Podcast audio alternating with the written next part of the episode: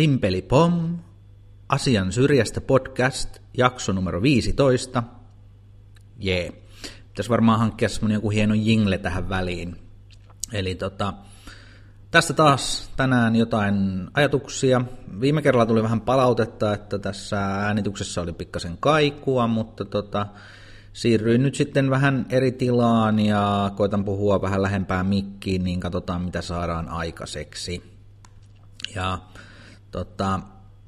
mistä tässä ensin toi? Meillä oli viime viikolla, taikka tällä viikolla tässä näin, niin me pidettiin täällä Tampereella tämmöinen Sami Hintsanen hyväntekeväisyys roast. Eli Arimo Mustonen aikoo kerätä syöpäsäätiölle vähän rahaa tässä vuoden aikana ja roustattiin sitten Sami Hintsanen ja oli tosi hauskaa ja onnistunut rousti kaikin puolin. Loppuun myyty Jack the Rooster ja oli ihan mielenkiintoinen. Ja täytyy nostaa esille tästä Marko Asel, joka oli meidän kanssa myös roustaamassa. Että täytyy sanoa, että Asel tietyllä kansanedustajatasoisella vakavuudella sieltä lueskeli omat roustinsa ja oli kyllä hyvää tekstiä. Ja itse lähinnä se, että täytyy sanoa, että Marko on silleen hieno mies, mutta Markossa on vain yksi huono puoli, koska Marko edustaa SDPtä ja minähän vihaan SDPtä. Ja viimeis kun Marko haki eduskuntaan, niin Markolla oli vaalikortsuja, joissa hänellä oli sitten erilaisia sloganeita. Ja mähän tässä itse asiassa ehdotin Markolle nyt, että jos hän tähän uuteenkin kampanjaan lähtisi mukaan ja ottaisi kortsuja siihen ja mulla olisi Markolle slogan valmiina. Kortsu siihen isolla SDP kuivana kakkoseen. Mutta en tiedä ottaako käyttöön. Mutta oli hienoa ja täytyy sanoa, että vaikka se rousti vähän semmoista kuittailua onkin, niin kyllähän se kuitenkin kunnianosoitus on ja täytyy sanoa, että Hintsanen kyllä meitä myös roustasi aika hyvin takaisinpäin.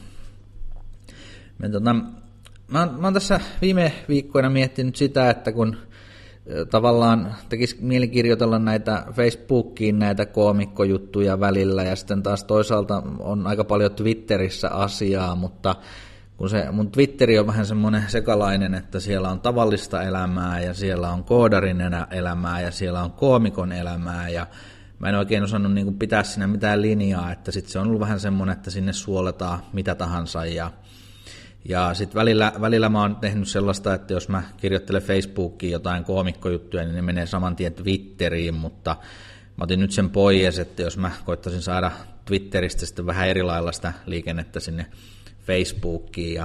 Ja täytyy kyllä sanoa, että osittain tässä on itsellä se ongelma, että kun kuitenkin päivisin myös niin kuin asiakkaiden sosiaalista mediasta koittaa pitää vähän huolta, niin huomaa, että jotenkin semmoinen someähky ja kaikki tungetaan joka paikkaan ja siellä on sitä informaatiota ilman miettimättä mitään ja se sitten heijastuu itsellä tähän omaan somepresenssiin, että tulee mietittyä vähän liikaakin välillä, että ehkä pitäisi vaan niin kuin antaa mennä.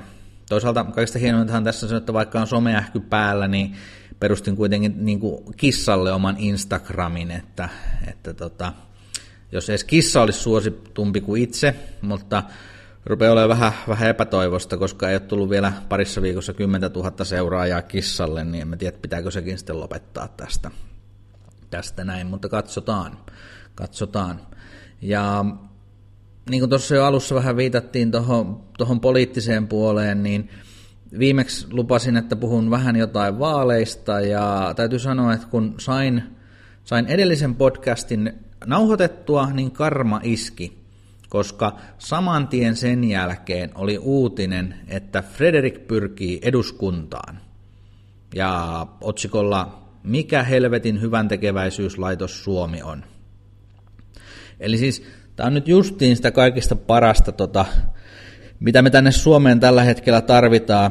70-vuotias iskelmätähti ja Frederickilla on vaaliteema tiedossa. Hän lähtee hakemaan lakia ja oikeutta tässä Suomessa. Tässä on helvetin monta asiaa. Tietenkin yksi kysymys on maahanmuuttoasia, että maahanmuuttajat pantaisiin töihin ja heille tulisi pakollinen kieliopetus. Kyllä. Ja myös yksityisyrittäjien asiaa Frederick haluaa ajaa, mutta Frederick, kiitos, minä en halua, että sinä ajat minun asiaani. Muutenkin on nyt aika paljon ollut tämä vaalihomma tässä tapetilla,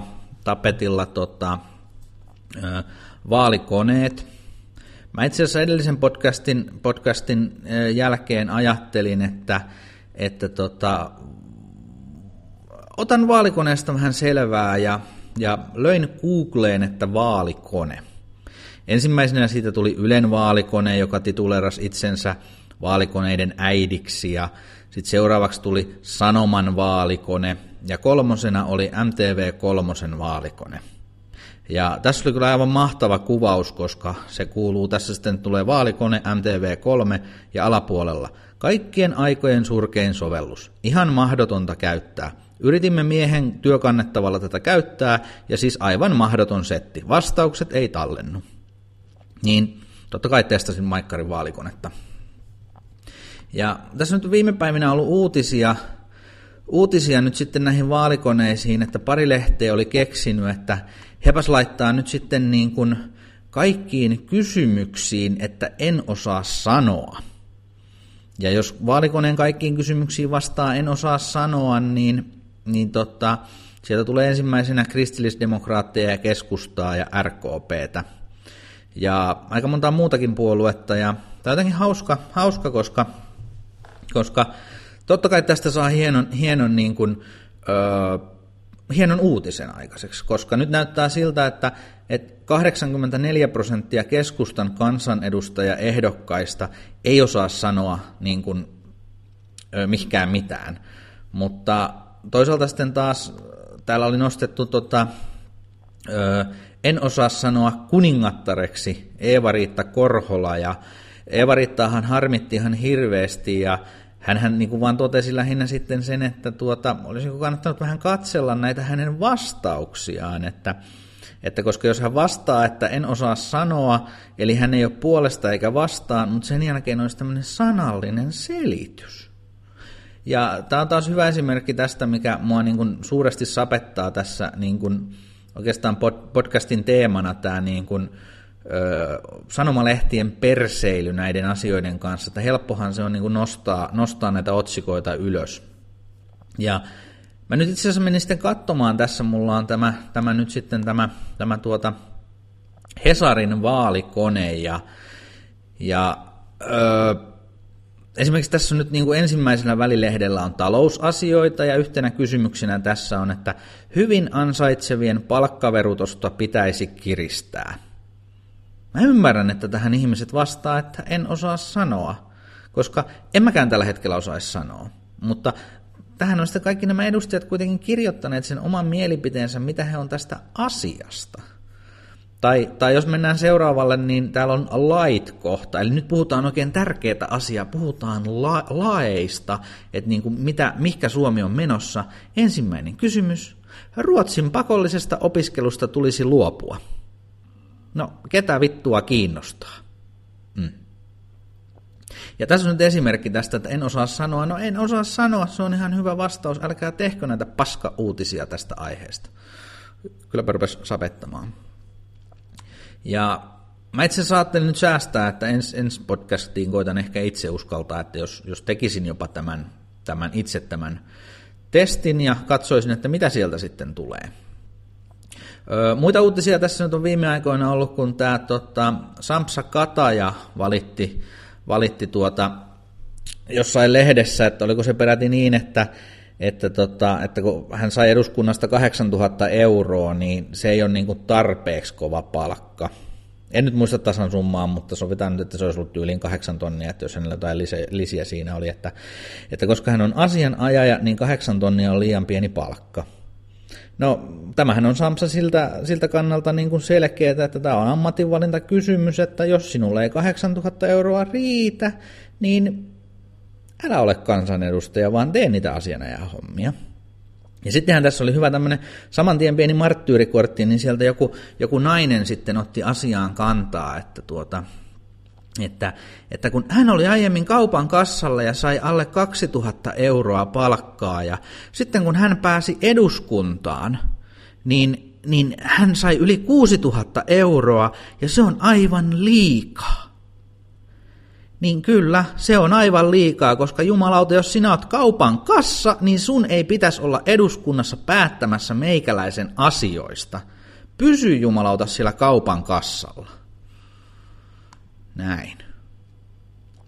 Ja loppukevennyksenä tähän nyt, kun tuli vähän sanailtua tästä näin, niin mä linkitän tähän alapuolelle, niin Facebookissa on aivan mahtava ryhmä, jonka nimi on Suomen karuimmat vaalivideot.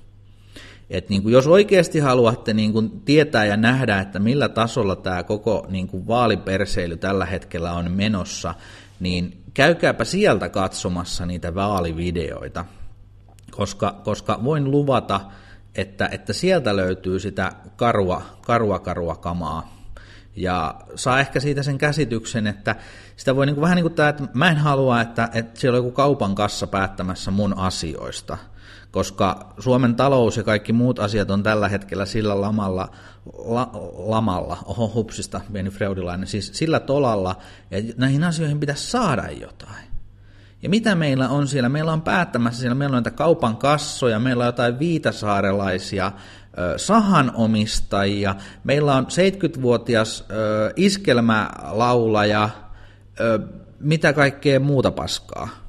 Ja nämä tyypit sitten niin hakee nyt sit niinku eduskuntaan takaisin ja päättämään meidän asioista, että en nyt ole ihan vakuuttunut ja näin. Ja jotta ei nyt ihan mene niin kuin hirveäksi valittamiseksi, niin mainostetaan vaikka, että ensi viikolla niin Tampereella meikäläistä pääsee näkemään perjantaina palatsin uudella stand-up-vintillä, ja sunnuntaina meillä on sitten taas Ruby and Fellasissa stand-up reeniklubi, ja ajattelin sinnekin ehkä vähän niin kuin kerätä asioita, että mitkä vituttaa ja mitkä tässä vaalihommassa vituttaa, että jos sieltä jotain sitten saisi taas pihalle. Ja mä luulen, että lopetetaan tämä jakso tähän. Hyvää sunnuntaipäivän jatkoa itse kullekin.